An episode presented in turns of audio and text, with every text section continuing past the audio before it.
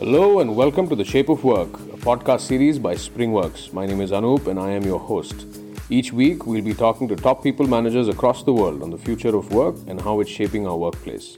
So sit back and get ready to find out more from these movers and shakers as we have a no holds barred, anything goes conversation with them about their journey, their insights, their thoughts, and most importantly, their ideas and vision for the workplace of the future. Join in on the conversation, leave a comment, and don't forget to hit that subscribe button. Hello and welcome to another episode of the Shape of Work podcast. Joining us today is David Thompson. Hi, David. How are you doing today? I'm very well, Archit. Thank you very much. Thank you for joining us. So, just to give a little bit of context to our listeners, could you please take us through your career journey so far? Yep, certainly. Thank you, Archit. So I'm David Thompson. I am uh, the director and lead consultant for a business called Employer Branding Made Easy. Um, I've worked in and around employer branding since well before it was called employer branding. It used to be called recruitment advertising back in the old days. Um, and I worked for uh, agencies um, who specialize in recruitment advertising for a number of years, um, kind of progressing my way um, through various roles up to kind of head of agency.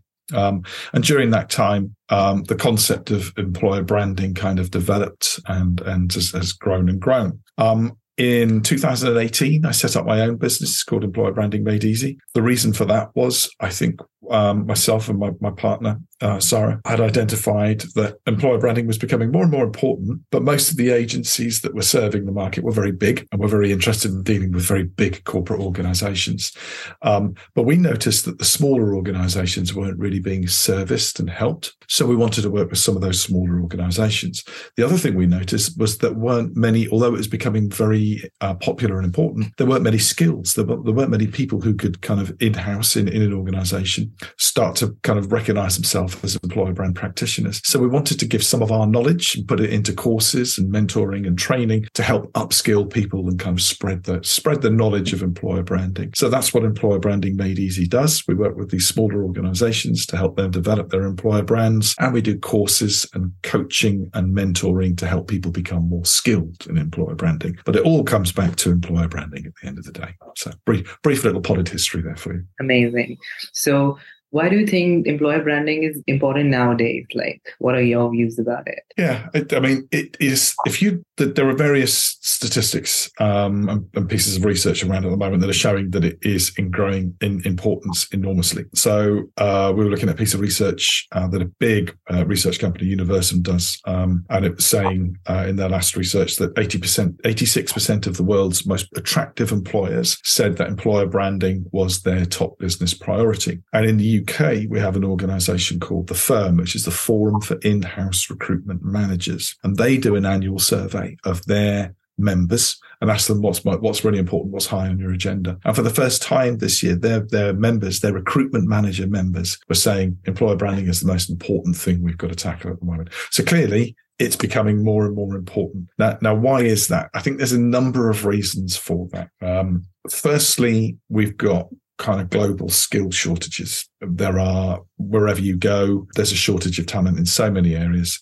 Um, it used to be that the skill shortages sat in kind of high tech areas or engineering or very specific disciplines like accountancy or law. But now what we're seeing is is real skills shortages across so many areas like drivers, call center people.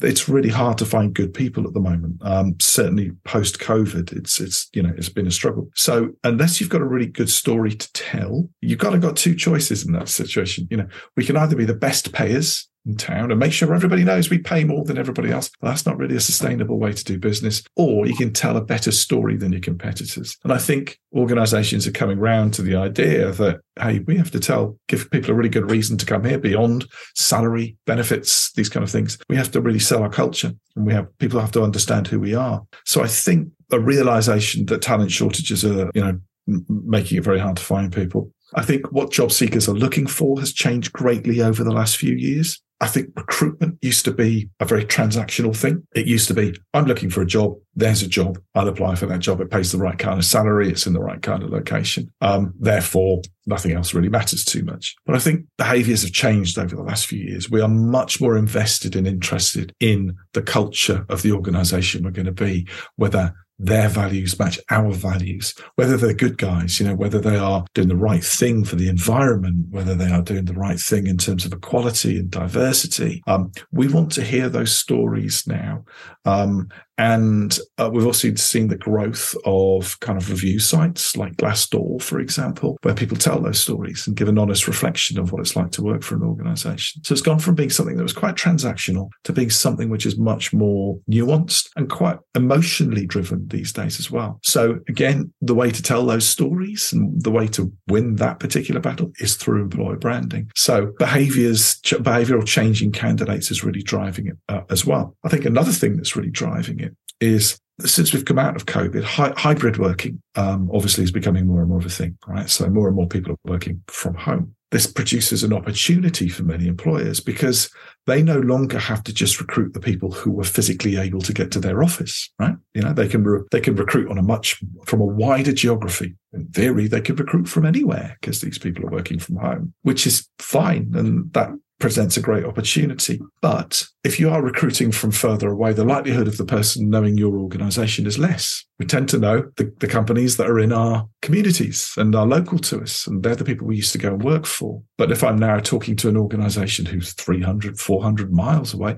what do I know about them? Well, very little. So we can't depend on our local workforces knowing about us anymore when we're speaking to audiences that are much further away geographically. So in that case, we have to tell them our story. And again, employer branding is how we tell those stories to those audiences. So there's a number of different things going on that seem to have kind of coalesced to make employer brand, you know, to, to kind of make this employer branding's moment, if you like, where it's, it, it just makes sense to tell stories really well now. Um, there are other benefits that come with it as well. Um, you know, we've seen not just the ability to reach out to people and kind of engage with them emotionally, but we also see it imply uh, making much more of an impact internally as well and reducing retention, uh, sorry, increasing retention. Uh, um, it helps to ensure that people don't leave. Because once again, if we're all sat behind our laptops at home now, in theory, we can work for anybody, right? And those things that used to make us want to go and work um, for a business, those water cooler moments in an office that used to be so important, you know, to kind of create that glue which keeps us bound into an organization. They've kind of disappeared a bit, haven't they? You know, now we're at home. Why should I work for this company as opposed to any other company? You know, um, now what employer branding allows us to do is tell stories to our own employees as well and remind them, hey, here's why we're a great, you know, why we're a great organization. Here's why people should come and join us. And here's why you should stay with us, you know. Um, so it helps take away that kind of loss of bonding that we have with our employers now helps keep us more cl- closely and tightly bound to them and therefore helps us to keep uh, our employers for longer. So lots of different things going on. It's a very different world, but all of it seems to be pointing towards the idea that telling really good, clear, authentic employer stories is a really good idea very well stated. I must say there was like a lot of information and very apt that, and it's going definitely going to be very useful for our listeners as well. So, what do you think is likely likely to be the future of employer branding? Like, how do you see it going ahead? I think organizations will uh, get to the point where they realize that recruitment marketing and employer branding are two different things. Um, if you imagine, if I'm a consumer, let's let's go into the world of consumer marketing, okay? And I'm perhaps thinking about buying a dishwasher. Um, there will be some marketing communications aimed at people who have already made a decision that they're going to buy a dishwasher, right? And it's kind of product orientated. This is the dishwasher. These are the features and benefits of this dishwasher. Okay. That essentially take that into the world of, of talent acquisition. That's your job ad you're already at the point of saying, this is the job, here is the salary. And this is kind of where 90% of the focus of our energy goes as talent acquisition people at the moment. But I think if you think about the dishwasher manufacturer, let's take a company, let's say Bosch, for example, you know, they will spend a lot of time telling people about the quality of their brand, their organization, what they stand for, how they differentiate. So once you come to that point of starting to think about buying that dishwasher, ooh, you're already, I know who I'm going to choose. So I've got a very short list, you know, and I think more and more of our energy in talent acquisition is not going to be about the job description and the specific job. It's going to be more about telling people the story of our organization, about our culture, how it's different to everybody else's, and not really have a job t- attached to it. It's just storytelling. It's brand building. So I think more and more of our time as in talent acquisition is going is, is going to be spent telling the story, selling the brand, less and less is going to be about actually selling jobs, jobs, jobs. So as recruiters and in talent acquisition, we're becoming more and more like marketeers, brand marketeers, and less and less about product sellers, if you like, people who are trying to sell a specific job. And I see that as being much more of a function of talent acquisition in the future and employer branding, of course, playing a huge part in that. You know, I think more of the KPIs and more of the focus in talent acquisition will be around do people know us? Do they understand our brand and how it differentiates? Are they reacting warmly? Are they following our content on social media? Do they want to hear more and more stories from us? So, yeah, I think that's how it's going to change. Definitely. So, um, now that we're talking about it, who do you think is responsible for employer branding in an organization? Yeah, it's a really good question. Actually, at the moment, it's traditionally been the domain of talent acquisition. Generally, it's the recruitment or talent acquisition team or the HR team that drive this because it's seen as very much an HR function. And at the moment, ownership kind of generally sits there. But what we've seen much more of recently in the last few years is actually the consumer brand, the corporate brand team becoming involved as well as they wake up to the idea that, hey, employer brand is actually part of our overall brand, right? It's just telling stories about our organization. That's what we do. So they've become more important. And in some cases, we're seeing the consumer marketing team, brand team, now taking responsibility for employer branding. Um, so there's a bit of a tension there. Sometimes it's sometimes it sits in between the two because what you'll find is the brand marketing teams know all about the brand, but they don't necessarily understand the people audience, the recruitment audiences that we're looking for. Equally, the talent acquisition teams will have a great understanding of audiences and talent acquisition and what they're looking for, but not a great understanding of marketing and brand. So there's kind of gaps. Both both sets of audiences have gaps.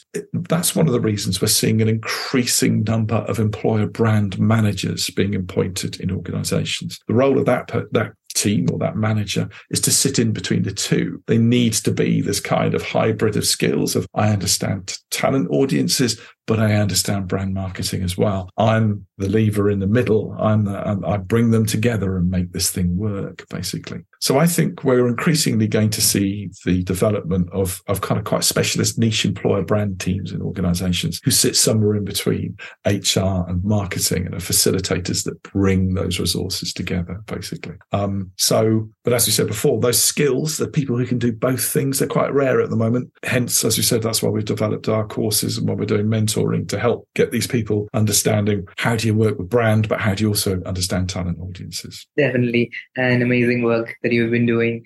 And now that you've been working for a while in this industry, like you have a now certain experience to talk about it. So what do you think does candidate look for in a good employer branding, like so employer brander? Like somebody who does that work. So what yes, are the qualities yeah. that candidate look forward in you?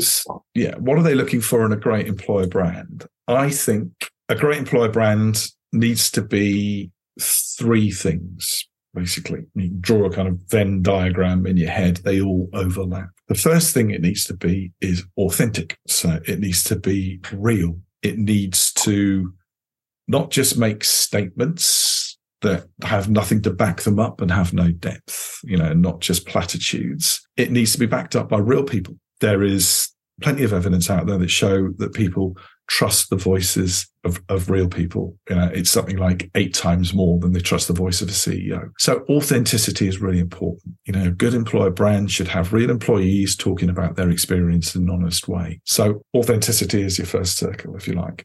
Your second circle is differentiation. And this is something sometimes gets missed in employer branding. We kind of work from the inside out and kind of go, okay, well, we've talked to a few employees. We've kind of found out what we think they like about working here. This is what we think. You know, they put it out there on their career site. What they forget to do is kind of look at what everybody else is saying and doing. And as a result, quite often, quite a bit of employer branding work feels very samey. It's what we call employer blanding, unfortunately, when everything just kind of looks the same. And, I, and candidates look at it and go, well, I can't tell the difference between what you're offering and what the other guys are offering. So if you if, if that's where you're at, well, there's really no point in doing it. The reason we, we're doing employer branding is to differentiate ourselves from the competition, is to be different. So if you end up looking and feeling exactly the same as everybody else, there's not really any point in doing it. So differ, a really good employer brand is differentiated. It, you know, the, the, the people who are developing that brand have looked at the competitors and said, right, that's what they're saying and offering. We're going to offer something completely different. And we're going to make sure that people can understand why we're different. So it needs to be authentic. It needs to be differentiated. And the third thing it needs to be is attractive. It needs to speak to audiences about things that really matter to them, are really important to them. And again, this is something that often gets missed out in employer branding. Um, we develop our own little set of, okay, here's what makes us great. We'll go out and tell our audiences that without stopping to think, is that what our audiences really want to hear? Is that what matters to them? So a really good employer brand that research will have gone into it, into what do our audiences want? And we might have several different audiences and they might have different levers. You know, one audience might be interested in flexibility. Another audience might be all about career development and training. You know, another audience might all be about um, the warmth of the culture. And, you know, so we need to understand what matters to these audiences and speak to them on those terms rather than just what we think. So a good employer brand is is attractive to the audiences it's speaking to because it's talking about things that really matter to them and are really important. So if you put those three things, um, uh, kind of authentic, differentiated, and attractive, into a Venn diagram, if you hit the sweet spot in the middle, you'll have a really strong, powerful employer brand that's really hitting the mark. Amazing piece of information. And I hope our listeners are also able to resonate with what you're telling us. So now, as we are just moving towards the end of this podcast, so my last question would be how do I go about improving my employer brand, if I have to ask you? Yeah, absolutely. So there's a lot you can do yourself without needing to go to agencies necessarily or pay a huge amount of money. Um, your most powerful and important audience is your own employees. Employee advocacy is the greatest way you can get your employer brand to market because your employees have their own social networks. These people know and trust the people they're talking to because they're in a kind of closed audience. Um, so if you can get your own people sharing content about what it's like to work for your organization, um, that's an incredibly powerful tool and you can create uh, a lot of candidate interest very, very quickly. It's also great for retention because you are telling your own people, hey, these are the stories we're telling. So advocacy is a really, really great way of, of you know, getting quick results with employer branding and creating a real impact. But in our experience, generally, people who work for an organization are quite happy to share information uh, and stories about their company. They feel quite proud and happy to do it, but they don't do it for a couple of reasons. Firstly, they're a bit scared uh, that they might get in trouble and say the wrong thing. So it's great to have a really clear, you know, it's great to encourage them and make them ambassadors and say, Hey, we really want you to share information about this company. It's okay. And if you get it slightly wrong, don't worry. You won't get punished for it. Um, we actively encourage this. So empowering them to share content is really great. The second thing, the second reason people don't do it is because they don't know what to say. And you know, for them to sit and think, what would sound great about working for this organization? It, it's not really that, you know, they, they don't know what to say. So you need to give them the story. You need to give them clear guidance on, okay, well, these are the kind of stories that we tell. We know these stories are true because we've researched them ourselves. We've spoken to focus groups in our own organization. We've found out what people like about working here and we've put them into these nice little stories that you can now go and tell. So you can quite easily do your own internal research, speak to a few people around the organization, build a little storytelling framework.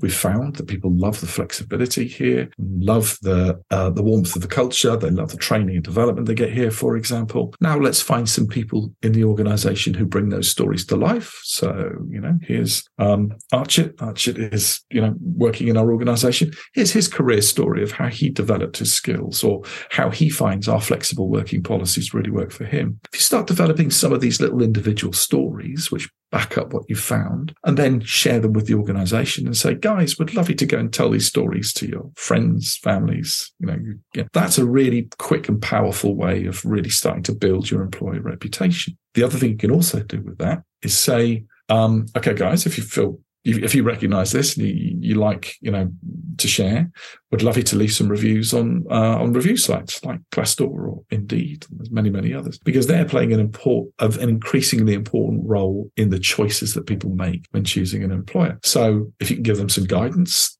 on that and they're leaving positive reviews for you. They're sharing some of your stories and your content with their social networks. You can start making some real inroads and building your employer reputation without having to worry about going spending a fortune on media, um, having, you know, particularly brilliant, sophisticated career sites or anything like that. It's all about getting your story clear, first of all, nice and simple to uh, absorb, and then getting it shared. And the best way to get it shared is through your own people. So that's how, that's the starting point. That's how I would start uh, going about building an employer brand. Thank you, David, for enlightening us with employer branding and all the information that you've had. And uh, it was amazing to have you. I am definitely looking forward to more work from your side. And I hope we get to see you all get to see employer branding taking the position that, you know, it deserves. And with time, it becomes a common phenomenon. Well, it's great speaking to you, Archit. Thank you. If people want to find out a little bit more about employer branding, read some of our blogs, have a look at our courses, etc., then you can find us very simply at